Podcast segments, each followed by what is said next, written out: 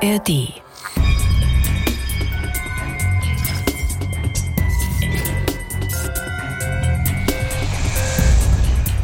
Stellt euch mal vor, ihr seid einkaufen. Ihr bummelt gemütlich durch die Innenstadt, so von Schaufenster zu Schaufenster. Und dann versagen, wie aus dem Nichts, auf einmal eure Beine, machen einfach nicht mehr das, was sie sollen. Genau das ist Annegret Dumayer passiert. Ich sackte wie so ein nasser Sack weg. Ich konnte mich nirgends halten. Das war, ich konnte nichts dagegen tun. So äh, die Kontrolle zu verlieren über den eigenen Körper und über die Gliedmaßen. Für mich ist das eine Vorstellung, das macht mir Angst. Volker, ist dir sowas ähnliches schon mal passiert?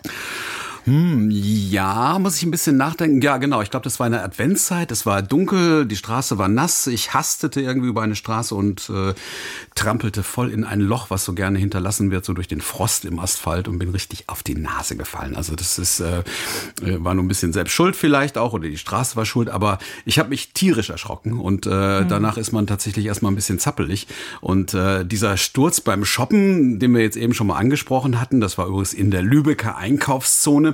Das war auch für Annegret Dummeyer ein absolut einschneidendes Erlebnis und ein Wendepunkt in ihrer Geschichte über die wir ja heute ausführlich sprechen werden. Genau, und äh, für Sie war das auch der Beginn eines mehrjährigen Abenteuers, denn auf der Suche nach der Erklärung, da haben sich erfahrene Mediziner wirklich jahrelang die Zähne ausgebissen.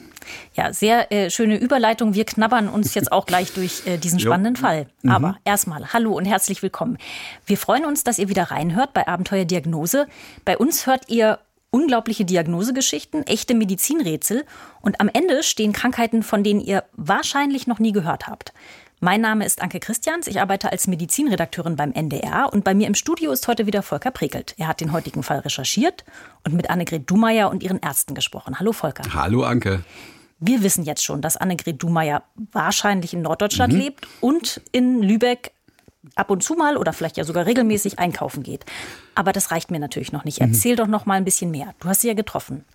Ja, genau. Also zuerst hatte ich mit ihr telefoniert und da muss ich sagen, da konnte ich kaum glauben, dass Annegret Dummeier schon Mitte 77 ist. Sie wirkt sehr vital und sie redet ohne Punkt und Komma. Und ein paar Tage später habe ich mich dann ins Auto gesetzt, um sie und ihre Familie näher kennenzulernen. Einmal die A1 hoch Richtung Norden und kurz vor der Fehmarnbrücke abgebogen zum kleinen Ort Großen Brode. Und da atmet dann erstmal durch. Perfekte norddeutsche Idylle, ein schöner Tag. Aber wenn es da in der Gegend windet oder stürmt, dann wundert man sich nicht, dass die Fehmarnbrücke an windigen Tagen für LKWs und Wohnwagen gesperrt ist. So flach ist das Land dort. Und Annegret Dummeyer lebt mit ihrem Mann in einem Bungalow, den der Schwiegersohn in einer Neubausiedlung gebiet, äh, gebaut hat. Und Tochter und Schwiegersohn, die leben am anderen Ende des Dorfes. Das ist ja ganz praktisch. Ja, das klingt äh, so, also als wäre das nah dran und als gäbe es da einen ganz engen Familienzusammenhalt. Ja, und ich glaube, die haben auch gerne Gäste. Als ich ankam beim Treffen mit ihr, ihrem Ehemann und ihrer Tochter Astrid Günther, da standen also Brötchen und Kaffee auf dem Essenstisch. Da hätten wir das ganze TV-Team gleich mitverköstigen können, was wir sonst bei den Dreharbeiten haben. Und ähm, Anne, Annegret Dummeier ist auch, wenn man sie fragt, kaum zu bremsen. Als sie erzählt, dass sie mit ihrem Mundwerkzeug nicht mehr so fit sei wie früher, da feigst die ganze Familie, denn davon ist eigentlich nichts zu spüren. Überhaupt scheint in der Familie Humor die beste Medizin zu sein. Auch die Tochter Astrid, die steuert sehr viel zur Unterhaltung bei. Der Ehemann ist nach einem Schlaganfall eher schweigsam, kommentiert aber viel auch mit Blicken und er lacht sehr, sehr gerne. Das klingt rundum nach einer sympathischen Familie. Absolut. Wie, wie, ging das Ganze denn los? Ja, also wenn sich Annegret Dummeyer richtig erinnert, dann ging es schon 2011 los, ist also schon ein paar Jährchen her. Damals ist sie 67 und sie ist ähm, längst verrentet. Ich glaube, sie hat in einem Büro arbeitet, wenn ich mich recht erinnere. Und sie hat viel Zeit, sich ihren Hobbys zu widmen. Zum Beispiel leidenschaftlich viel Gärtnern, aber auch hm. Skifahren zum Beispiel. Skifahren in Schleswig-Holstein? Ja, das... Das wäre jetzt Langlauf wahrscheinlich da oben. Ähm, aber tatsächlich, also da ist sie regelmäßig jedes Jahr in den Skiurlaub gefahren. Alternative ist dann eben das Radfahren. Richtig viel und richtig gern. Und in diesem Jahr, da fällt ihr zum ersten Mal auf, dass ihr linkes Bein, dass sie das nachziehen muss beim Laufen. Und vor allen Dingen ihre Tochter Astrid, die weist sie immer darauf hin und sagt ein bisschen humorvoll, also Mama, du läufst ein bisschen wie, wie eine Ente. Klingt nach einer Gangstörung. Geht sie damit denn gleich zum Arzt? Nein. Und ich glaube, die Frage werden wir uns heute nochmal stellen, des Öfteren stellen. Sie geht erstmal sehr dezent mit solchen Symptomen um. Sie erzählt nicht alles, sie packt nicht sofort alles aus, geht nicht sofort zum Arzt und sie selbst empfindet das auch gar nicht als störend und hat so ihre eigene Erklärung für den sogenannten Steppgang. Ich habe gesagt, naja, irgendwann wirst du aber alt und da kann das passieren. Das, da lacht sie sehr sympathisch. Was, was kann passieren? Naja, also sie, die Wehwehchen, die nehmen halt zu und sie ordnet das deswegen wirklich als Alterserscheinung ein und lässt das erstmal so laufen. Und äh, ein paar Jahre später, allerdings, da merkt sie, dass sie in der linken Hand überhaupt nicht mehr das leisten kann, was sie bisher geleistet hat. Das sind erstmal so Kleinigkeiten. Reißverschluss zumachen oder einfädeln, äh, den Tisch decken, Besteck platzieren zum Beispiel. Links ging gar nicht. Also das muss ich auch schon alles mit rechts machen, weil wenn ich nicht aufpasse, glitt mir das aus der Hand. Ja, ich meine, das waren schon die ersten Anzeichen, dass irgendwas mit ihrer Motorik nicht stimmt, ja. Mhm. Wer war das jetzt? Ja, das war jetzt die Stimme von Tochter Astrid Günther. Okay. Was ist denn jetzt genau das Problem mit ihrer linken Hand? Ja, Anfang ist es wohl eher die Kraft. Sie merkt das immer, wenn sie die Gießkanne in die Hand nimmt, wenn sie in ihrem Schrebergarten unterwegs ist, weil so eine Gießkanne, die, die fasst ja auch schon mal so fünf bis acht Liter und die kann Annegret Dummeyer dann auch nicht mehr so gut greifen. Und sie geht zum Hausarzt und der macht so ganz unauffällig mal so einen Krafttest und äh, drückt ihr mal die Hand ein bisschen und lässt sie mal drücken und äh, stellt aber, so erinnert sie sich, nichts Besorgniserregendes fest. Und als sie darüber nachdenkt zu Hause, linke Hand, linkes Bein, da merkt sie, es ist vor allem die linke Seite, die ihr zu schaffen macht. Was sagt denn der Hausarzt dazu? Ist das nicht eine Spur, also so eine einseitige Muskelschwäche? Ähm, ja, also irgendwie geht der Hausarzt dieser Spur nicht nach und ähm, dieses Phänomen, dass sie den Ärzten nicht sofort immer auch ein bisschen genauer erzählt, also wie, wie sehr sie das quält. Also das habe ich ja schon gesagt, das wird uns noch ein bisschen begleiten. Sie erzählt dann nicht immer gleich alles, was ihr durch den Kopf geht. Es gibt außerdem in dieser Zeit wichtigere Dinge, findet sie. Ihr Mann und sie sind gerade aus Lübeck zu Tochter und Schwiegersohn eben an die Ostsee gezogen nach Großem Brode in den Bungalow. Und äh, da gibt's dann aber gleich auch schon tatsächlich etwas, was ihr ein bisschen mehr zu schaffen macht, was sie ziemlich schockt, äh, denn während der Bauphase des Hauses da stürzt sie direkt vor der Tür. Ich weiß, wie das alles aussehen kann, so bei Hausbau, beim Umbau, alles ist voller Matsch und sie will natürlich auch hier zupacken, schreckt vor keiner vollen Schuhkarre zurück und mittendrin versagen ihr einfach die Beine und sie fällt einfach um oder wie sie das so schön ausdrückt, da patzen die Beine. Ist ja schon ein kleines Alarmzeichen, finde ich. Ja, aber sie beißt erstmal die Zähne zusammen, sie lässt sich nichts anmerken ich habe schon die Schwierigkeiten gemerkt, aber ich bin so ein Typ, der versucht sich zu helfen und sagt irgendwie, ach, nicht, dass ich es abgetan hätte, das wird schon werden, das nicht, aber du musst irgendwann mal zum Arzt, habe ich so gedacht, und das mal prüfen lassen. Das war immer so mein Gedanke. Ja, okay, das Stichwort ist dann aber auch irgendwann, ne? Also so, genau. so ganz eilig hatte sie es da noch nicht. Genau, und dann kommt natürlich immer wieder etwas dazwischen. Und das nächste, was dazwischen kommt, ist wirklich etwas sehr, sehr Schwerwiegendes, was die ganze Familie natürlich auch äh, sehr beschäftigt. Ähm, sie sind nun umgezogen, Bungalow und Garten sind fertig und plötzlich erleidet ihr Mann einen Schlaganfall, kann mhm. erstmal nicht mehr sprechen. Und natürlich ist ihre erste Aufgabe, die sie für sich sieht, ich muss mich um ihn kümmern. Und seitdem bin ich eigentlich sehr stark äh, beansprucht, äh, besonders äh, ja psychisch vor allen Dingen und auch überhaupt im Alltagsgeschehen, weil ich manche Dinge ja auch äh, für ihn regeln muss. Ja, da kann ich mich gut reinversetzen. Mhm. In so einer Situation steht ja erstmal wirklich alles Kopf da bleibt ja vermutlich sehr wenig Zeit, sich um die eigene Gesundheit zu kümmern. Ja, und natürlich auch immer eine Entschuldigung, eine gute Entschuldigung, selbst nicht zum Arzt zu gehen.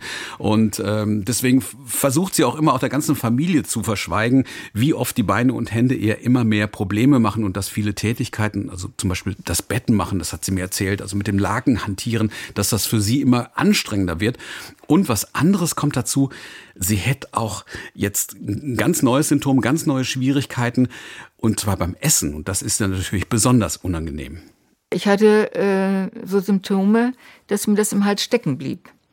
Es nützte auch nicht, äh, wenn ich was nachtrank, das war manchmal zu gefährlich. Äh, und äh, wenn ich etwas schlucken konnte, dann blieb das hier irgendwie immer stecken. Und dann habe ich das so hm, eigen, auf Eigeninitiative so gemacht, kleine Bissen. Und die ja sehr breiig gekaut, dann konnte ich das besser runterschlucken. Bekommt die Familie, vor allem die Tochter Astrid, das denn mit? Ja, das habe ich natürlich die Familie gefragt bei meinem Besuch. Tochter Astrid hat das zuerst wirklich nicht mitgekriegt. Und ich weiß auch noch, dass Annegret Dummer eher sofort so reingegrätscht ist und hat gesagt, ach, ich will da nicht so viel Aufheben machen, da soll bloß keine Panik entstehen in der Familie. Also das ist immer wirklich ihre, äh, ihre erste Priorität. Aber dann kommt ein Abend, auf den hat sich äh, Annegret Dummer besonders gefreut. Sie will sich richtig schick machen für einen Theaterbesuch in Lübeck mit ihrer Tochter. Die beiden wollen zusammen ausgehen und da ist auch schon die schicke Bluse ähm, angezogen mit den kleinen Knöpfen und äh, die Halskette rausgesucht. Aber sie merkt plötzlich, ihre Finger sind eigentlich so kraftlos, dass sie bestimmte Dinge gar nicht mehr tun kann. Und diesmal steht ihre Tochter Astrid direkt in der Tür, bekommt alles hautnah mit und sieht, dass die Mutter es nicht schafft, sich alleine die Bluse zuzuknöpfen oder den Schmuck anzulegen. Und da wird auch Astrid Günther zum ersten Mal bewusst, dass da irgendwas nicht stimmen kann. Sie nimmt es in diesem Moment wirklich ganz, ganz eindrücklich wahr. Also man sah das dann auch regelrecht. Ihr Arm wurde auch dünner, ihr linker Arm. Und ähm, ja, sie war auch nicht mehr glücklich mit der Hand. Das spricht ja schon für einen ordentlichen Muskelabbau ja wahrscheinlich, mhm. wenn der linke Arm auf einmal dann so dünn äh, geworden ist. Ähm, gut, ich kann mir vorstellen, dass die Tochter, dass Astrid Günther vorher gedanklich vielleicht auch mehr bei der Gesundheit ihres Vaters war nach diesem Schock mit dem Schlaganfall. Mhm. Ähm, was jetzt? Was passiert, nachdem ihr das so aufgefallen ist? Es musste doch mal was Schlimmes passieren, also bevor tatsächlich auch ähm, Annegret Dumayer so ein bisschen umgedacht hat. Ähm, sie fährt zum Einkaufen nach Lübeck ähm, und sie ist dort unterwegs in den Lübecker Arkaden. Ich weiß nicht, ob du das kennst. Das ist so ein, so ein Center mit vielen Geschäften, mit Restaurants, mhm. Cafés, wie auch das berühmte Niederegger, wo es das Marzipan gibt. Und, und plötzlich merkt sie, sie bekommt das linke Bein nicht hoch, mitten in der Einkaufsstraße praktisch vor Publikum, verkantet sich die Fußspitze und sie fällt richtig auf die Nase beim Einkauf. Also äh, das ging mir auch so ein bisschen durch. Und habe gedacht, und dass ich dann erstmal überlegte, oh, du hast aber Glück gehabt tut nur ein bisschen weh, das wird ein blauer Fleck. War auch so. Aber ich habe mich heftig erschrocken und äh, das ist dann nachher auch mit Ausschlag gegeben, so äh, äh hat einen Ausschlag gegeben, dass ich das musste alles dem Hausarzt erzählen, weil eigentlich wollte ich das auch nicht mehr, weil ich dachte, ewig hast du keinen Schutzengel mehr. Ja, recht hat sie wahrscheinlich. Ne? Mhm. Ich würde auch denken, höchste Zeit und der Arztbesuch, der ist längst überfällig. Ja, absolut. Also vor allen Dingen wirklich mit ihrem innersten Anliegen, was ihr wirklich auch so viel Probleme macht. Mit diesem Thema geht sie endlich zu ihrem Arzt und berichtet ihm von der Schwäche in der Hand und dem Bein und ähm, dass sie sogar gefallen ist und er schaut sich erstmal die Hand an und, und prüft die Kraft. Wie muss ich mir das vorstellen? Er lässt sie wieder irgendwie drücken. Ja, er macht das natürlich ganz geschickt. Also ich, wir können das ja mal simulieren. Er reicht dir erstmal die Hand. Okay, ich gebe dir jetzt mal meine Hand. Jetzt lass ich wieder los und jetzt habe ich gemerkt halt eigentlich, also wie, wie stark eigentlich dein Druck war in der Hand halt letztendlich. Und ähm, er hat sie sicherlich auch nochmal gebeten, nochmal ein, ein, ein, so fest wie möglich zu drücken. Und irgendwie stellt er fest, das ist nicht so, ähm, wie es eigentlich sein sollte. Der Händedruck ist eher so ein bisschen, bisschen schlaff und da fehlt so ein bisschen die Kraft. Und für den Arzt ist die Sache auch klar mit der Hand und er sagt, ja, das, er sagt dir das auch eindeutig da hatte ich keine Kraft, wollen wir sagen, in der Hand. Das ist merkwürdig. Und denn in dem Zusammenhang hatte ich mir vorher schon so Überlegungen gemacht, das muss auch mit deinem Bein zusammenhängen. Äh, da fiel mir das irgendwie so ein. Äh, und das habe ich dann ihm auch alles erzählt. Und er sagte zu mir, ich will sie nicht bange machen, aber das könnte ein ernsthaftes Problem sein, aber das wollen wir ausschließen ernsthaftes Problem. Woran denkt der Hausarzt? Naja, als er auch dann von dem schleifenden Bein hört, ist seine erste Vermutung, vielleicht gibt es ja ein Problem mit der Wirbelsäule. Da verlaufen ja die Nerven im Wirbelkanal in einer engen Knochenröhre und durch Arthrose in den Wirbelgelenken, da bilden sich Knochenwucherungen und genau die, die können auf die Nerven drücken und die Nerven einengen. Ärzte sprechen dann von einer Spinalkanalstenose. Ja, genau. Und die könnte die Schwächen im Bein oder an der Hand erklären. Der Arzt vermutet, da sind mehrere Engstellen, vielleicht sogar an der Wirbelsäule und das legt die Nerven, die die linke Hand und das linke Bein versorgen, lahm. Ganz genau soll sich das ein Facharzt ansehen und deswegen überweist der Arzt sie zum nächstgelegenen Orthopäden und äh, der ist auf Fehmarn, äh, hat seine Praxis innerhalb der Inselklinik Fehmarn und dort sieht sich der Orthopäde das an und lässt dann ein MRT machen und auf dem Bild zeigen sich tatsächlich Verengungen im Wirbelkanal. Heißt, das ist die Erklärung für Annegret Dumeyers Beschwerden? Für den Orthopäden reicht es eigentlich nicht. Er beruhigt sie und sagt, es sieht eigentlich aus wie so eher alterstypische Verschleißerscheinungen. Die sind nicht gravierend genug und die können die zunehmende Schwäche in der Hand und im Bein nicht erklären. Hat der Orthopäde denn dann noch eine andere Idee? Ja, also äh, es ist nicht nur so, also dass er das Bild beurteilt, sondern der Arzt unterhält sich auch lange mit ihr, schaut genau hin und er fragt nach. Und der Arzt hatte mich auch ein bisschen manuell so ein bisschen getestet und sagte, das ist bei Ihnen irgendwie merkwürdig. Sie gehen mal auf Station, ja, nach Oldenburg in die Neurologie der Armeos Klinik. Warum ist, also man hört, der Arzt ist anscheinend beunruhigt. Mhm. Warum und warum jetzt Neurologie? Ja, weil sie ihm tatsächlich als erstem Arzt überhaupt auch mal von ihren Schluckbeschwerden erzählt, also die sie ja immer peinigen und die sie ja nicht mal der Familie richtig geschildert hat. Nur ihr Mann hat das eigentlich immer mitbekommen. Und die sind in letzter Zeit noch schlimmer geworden mit einem Anflug von, von Atemnot. Das heißt, man kann nicht mehr schlucken, man, man versucht, man merkt, man hat was im Hals, man kriegt plötzlich keine Luft mehr und kriegt natürlich Panik. Und dieser Arzt hört sich das genau an und er hat eine Vermutung, die er allerdings noch nicht ausspricht. Jetzt bin ich gespannt. Denkt er konkret an eine Krankheit?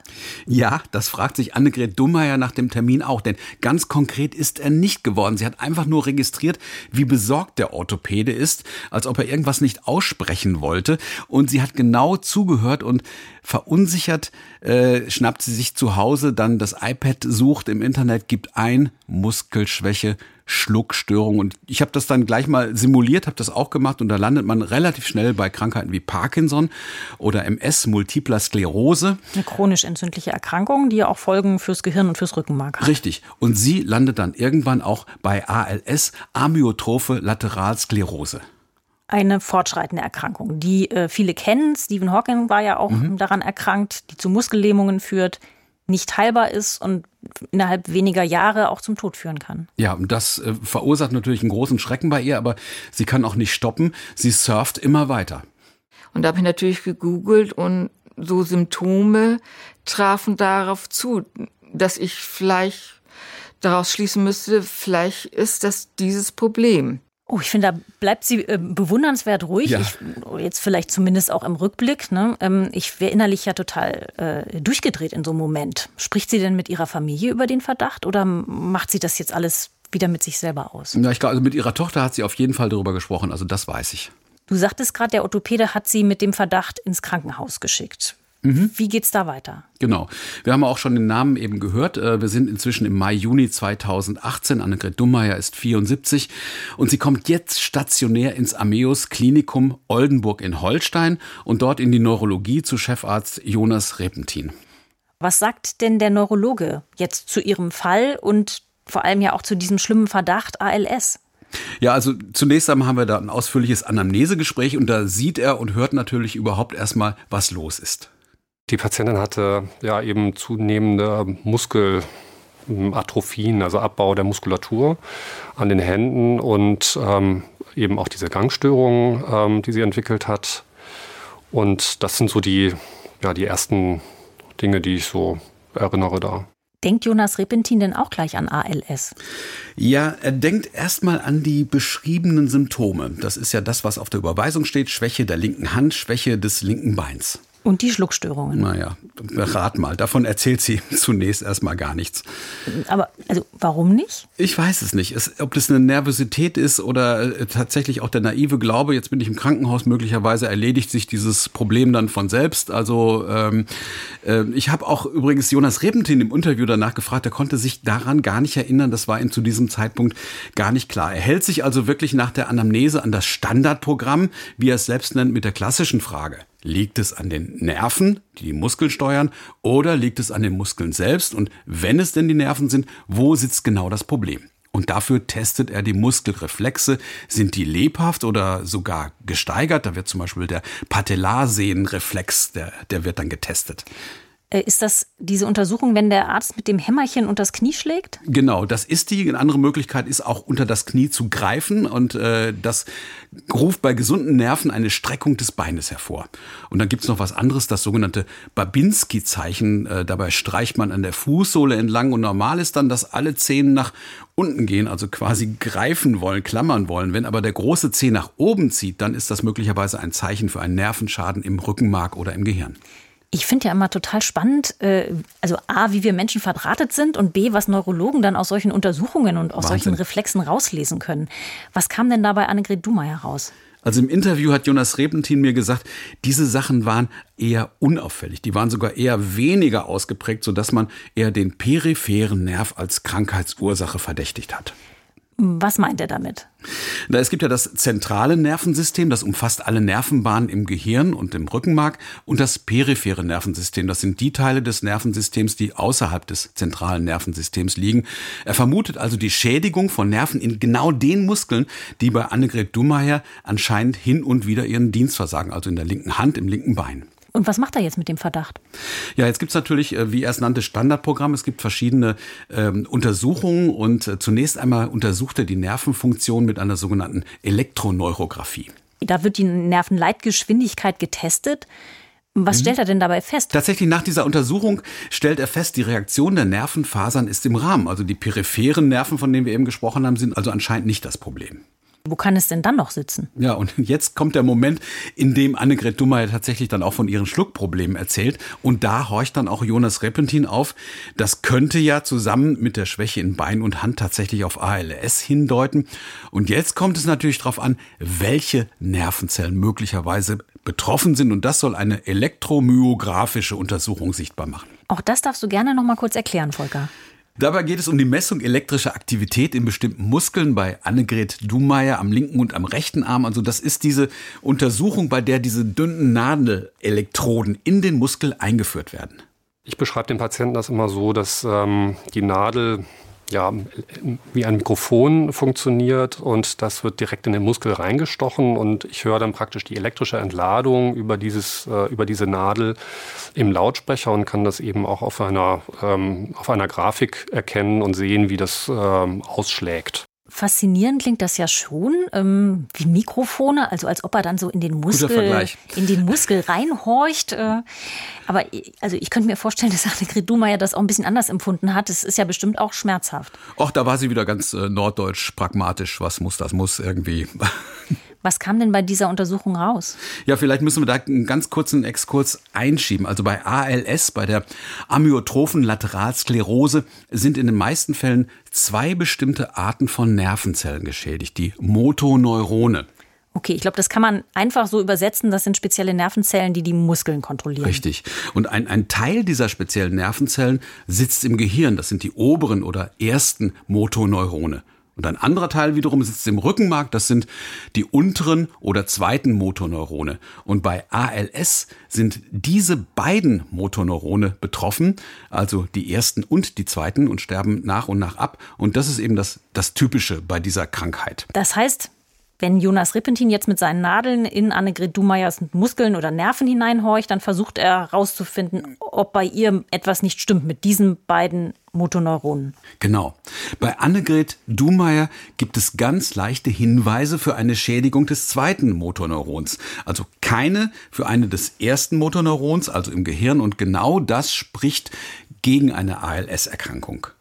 Also ähm, wir haben ja sehr viele Untersuchungen gemacht und letztlich muss man unterm Strich sagen, die ALS war ähm, zu dem Zeitpunkt sicher nicht zu diagnostizieren. Und da kann man natürlich auch erstmal froh sein, aber man bleibt dann so ein bisschen in der Schwebe und ist vielleicht auch so ein bisschen ähm, unzufrieden. Aber letztlich haben wir damals die Diagnose so nicht stellen können. Ja, äh, gute Nachricht finde ich für Annegret Dummeyer. Wie war das für Sie? Muss ja eine Riesenerleichterung gewesen sein. Ja, aber trotzdem, also sie hat auch so Antennen für das, was er da gesagt hat. Sie hat schon irgendwie gemerkt, dass er nicht so ganz glücklich mit den Ergebnissen war. Und das merkt man ja auch an seiner Wortwahl, zum Beispiel in der Schwebe, sowas. Äh, oder ja, und er sagte, er war so ein bisschen unzufrieden. Genau. Ähm, wobei ich das jetzt so verstanden habe, vielleicht auch unzufrieden, weil er ja auch keine andere Erklärung für ihre Beschwerden gefunden hatte. Genau. Also er hat er vermutet eine seltene Erkrankung der Nerven tatsächlich, also daran hält er fest. Und im Arztbrief bei der Entlassung von äh, Annegret Dumeyer steht, die Symptomatik spricht für eine Erkrankung des peripheren Nervensystems beziehungsweise des zweiten Motorneurons. Und dabei bleibt es dann zunächst erstmal und er möchte gerne unbedingt eine zweite Meinung und überlegt natürlich wo. Und er hat auch schon Ideen für Krankenhäuser zwischen Hamburg und der dänischen Grenze, äh, die äh, Annegret Dummeyer aufsuchen könnte. In Hamburg stellt sich raus, ist es schwierig, einen Termin zu bekommen und schneller klappt es im UKSH der Uniklinik äh, Schleswig-Holstein. Was heißt schneller? Ja, schneller heißt tatsächlich ein knappes halbes Jahr später. Okay, was, wie, wie ging es ihr denn in dieser Wartezeit? Das ist ja enorm. Also sechs Monate muss man ja dann auch erstmal hinter sich bringen. Ja, das geht leider kontinuierlich weiter bergab und sie merkt auch, dass ihr täglicher Radius immer weiter eingeschränkt wird und mit dem Fahrradfahren irgendwie ist es jetzt auch nichts mehr. Ich habe es nochmal versucht, obwohl ich schon ein E-Bike äh, fuhr, ähm, dass ich mit der linken Hand nicht so gegensteuern konnte. Ich habe es versucht, es war mühsam Und dann habe ich gesagt, das mache ich nicht mehr, weil äh, wenn ich mal in eine Konfliktsituation komme im Verkehr, dann passiert was. Und das, das wollte ich vermeiden.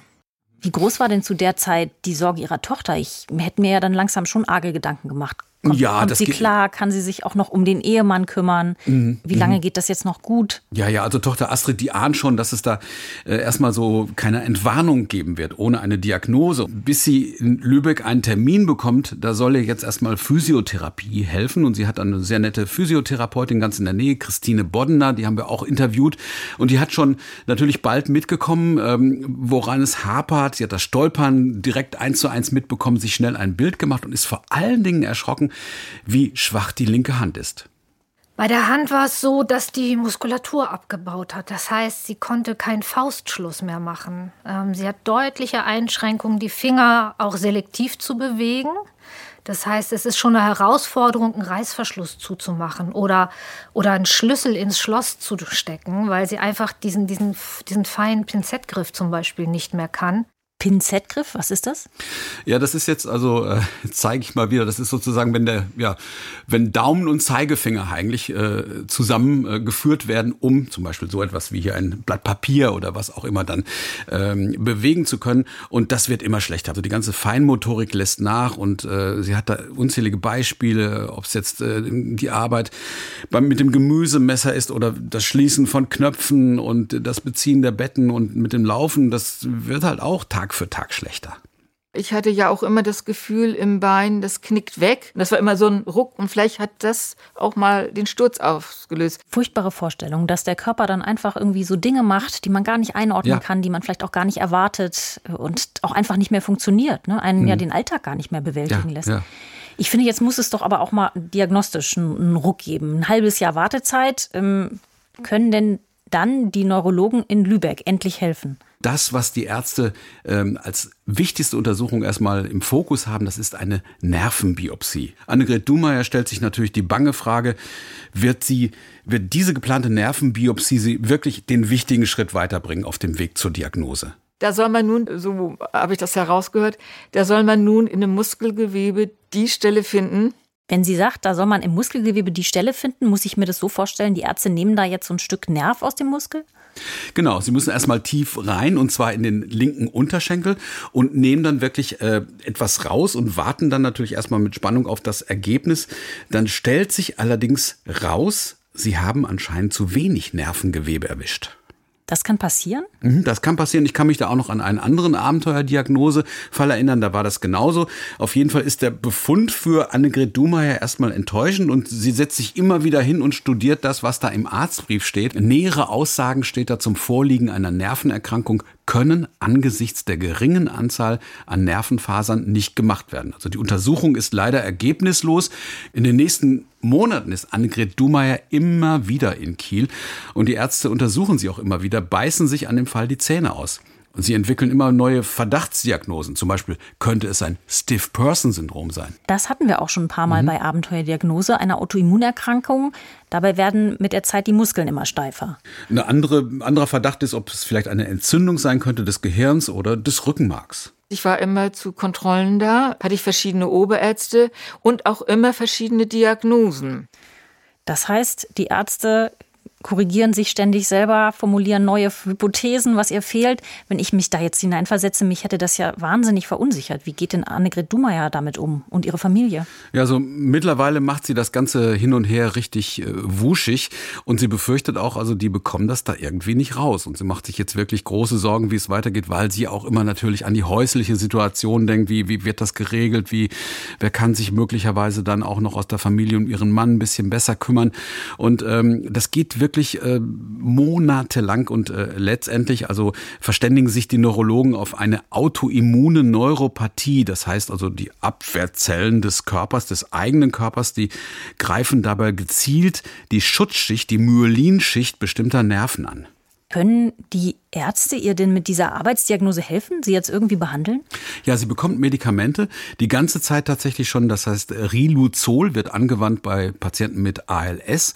Und nach diesem Verdacht auf eine Autoimmunerkrankung wird Annegret Dumeyer auch mit Immunsuppressiva behandelt. Und besonders das Medikament Azathioprin soll ihr Immunsystem dämpfen und die Entzündung zurückdrängen. Und wirkt das denn? Das wäre ja, könnte ja auch ein Hinweis sein. Ja, tatsächlich gehen die Entzündungswerte zunächst runter und auch mit dem Laufen wird es kurzfristig besser. Also die richtige Spur? Ja, leider nicht ganz, denn irgendwann stagniert die, die Therapie wieder. Und Annegret Dumeyer fühlt sich wieder wie im Tunnel, wird immer kraftloser, baut immer mehr ab, es geht nicht voran. Und die Behandlung wird dann auch abgesetzt. Volker, für mich klingt das jetzt irgendwie nach Sackgasse, nach absolutem Stillstand. Ähm, kommt denn da nochmal Bewegung in den Fall? Im Spätsommer 2021 tritt ein neuer Arzt seinen Job in Lübeck an. Und er merkt sofort, dieser Fall scheint eine harte Nuss zu sein. Es handelt sich dabei um äh, Julian Großkreuz. Erzähl uns doch ganz kurz was über ihn. Ja, er kommt aus Süddeutschland. Ähm, er war vorher Oberarzt im Universitätsklinikum Jena.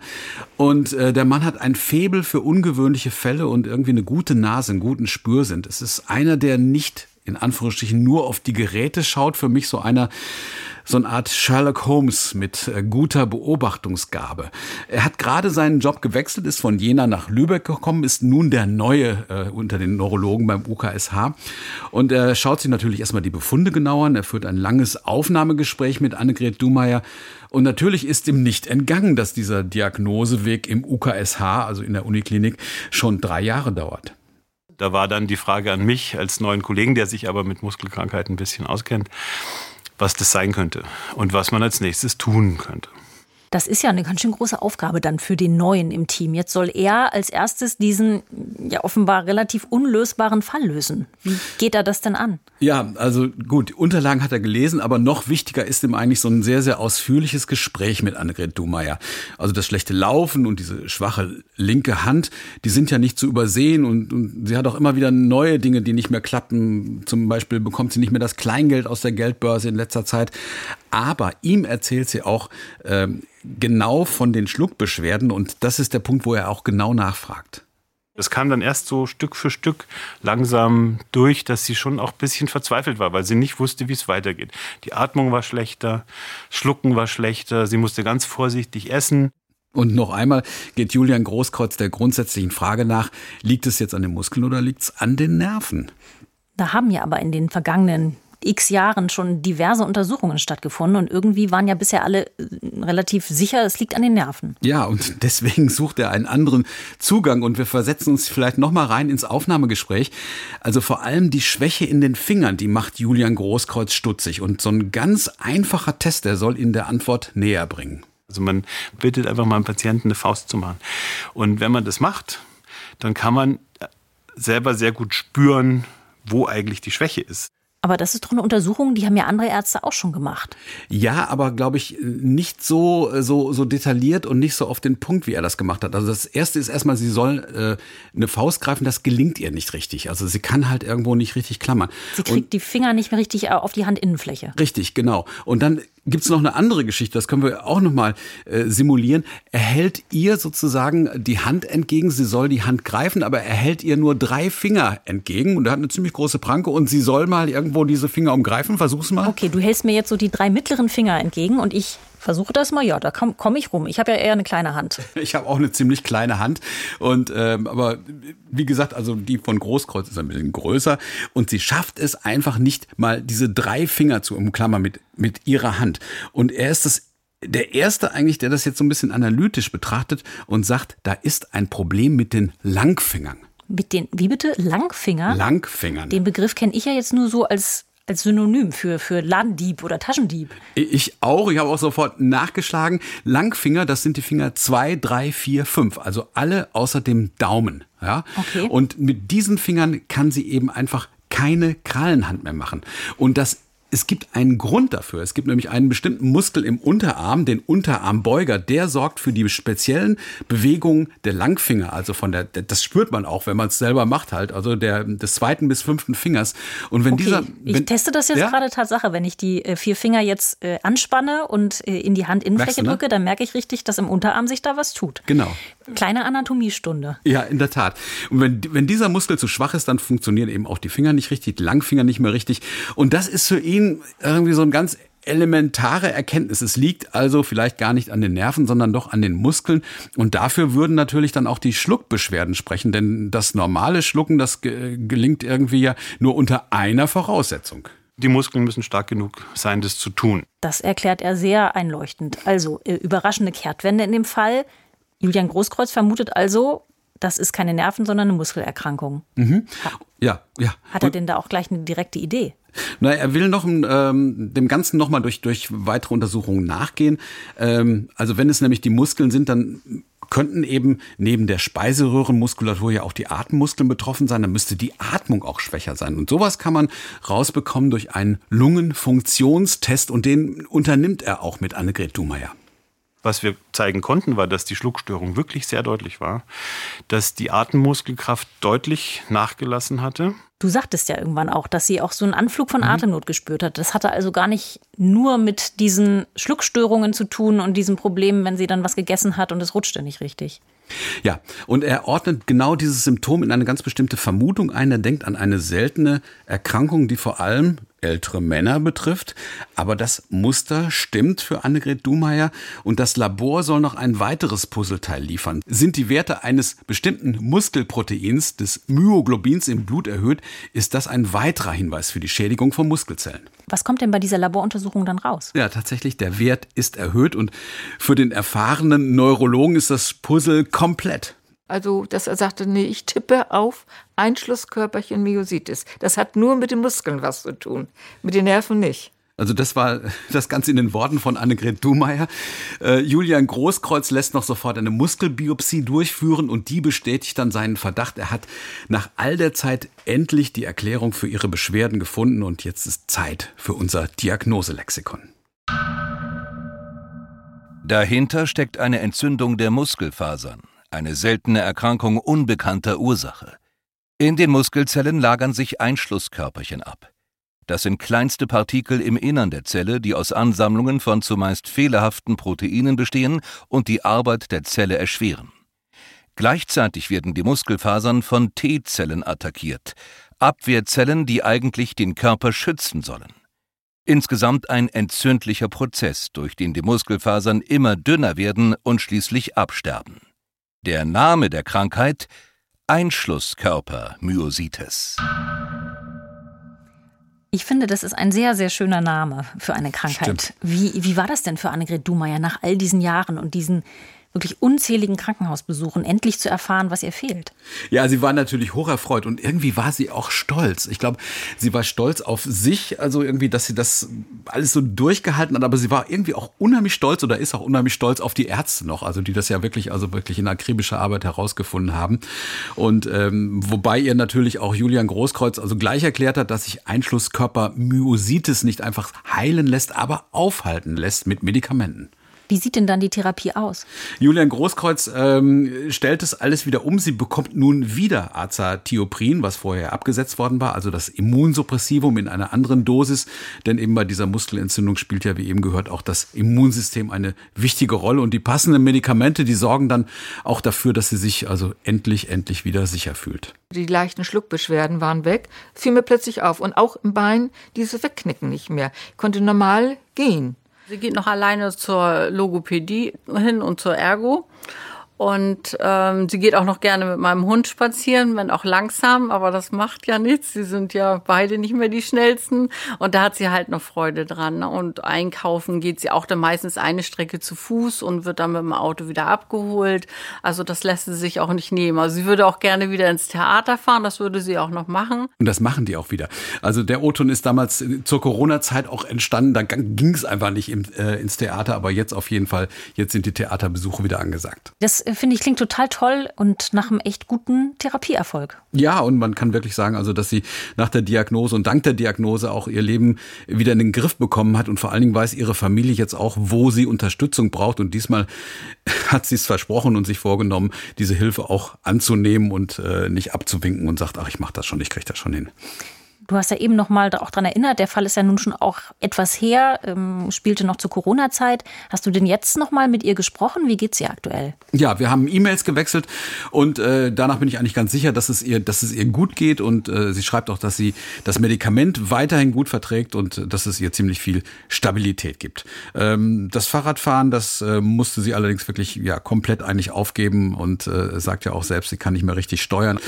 Das hat dann ihre Tochter Astrid noch mal mit dem typischen Familien Familienhumor dann nochmal kommentiert, ja, konnte irgendwie die Mutter nur noch im Kreis fahren.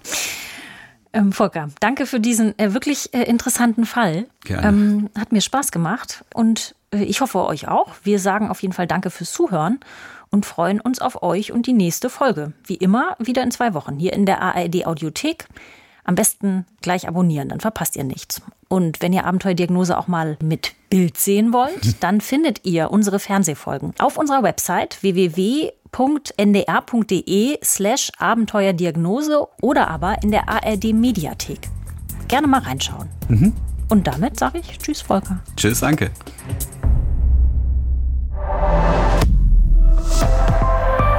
ARD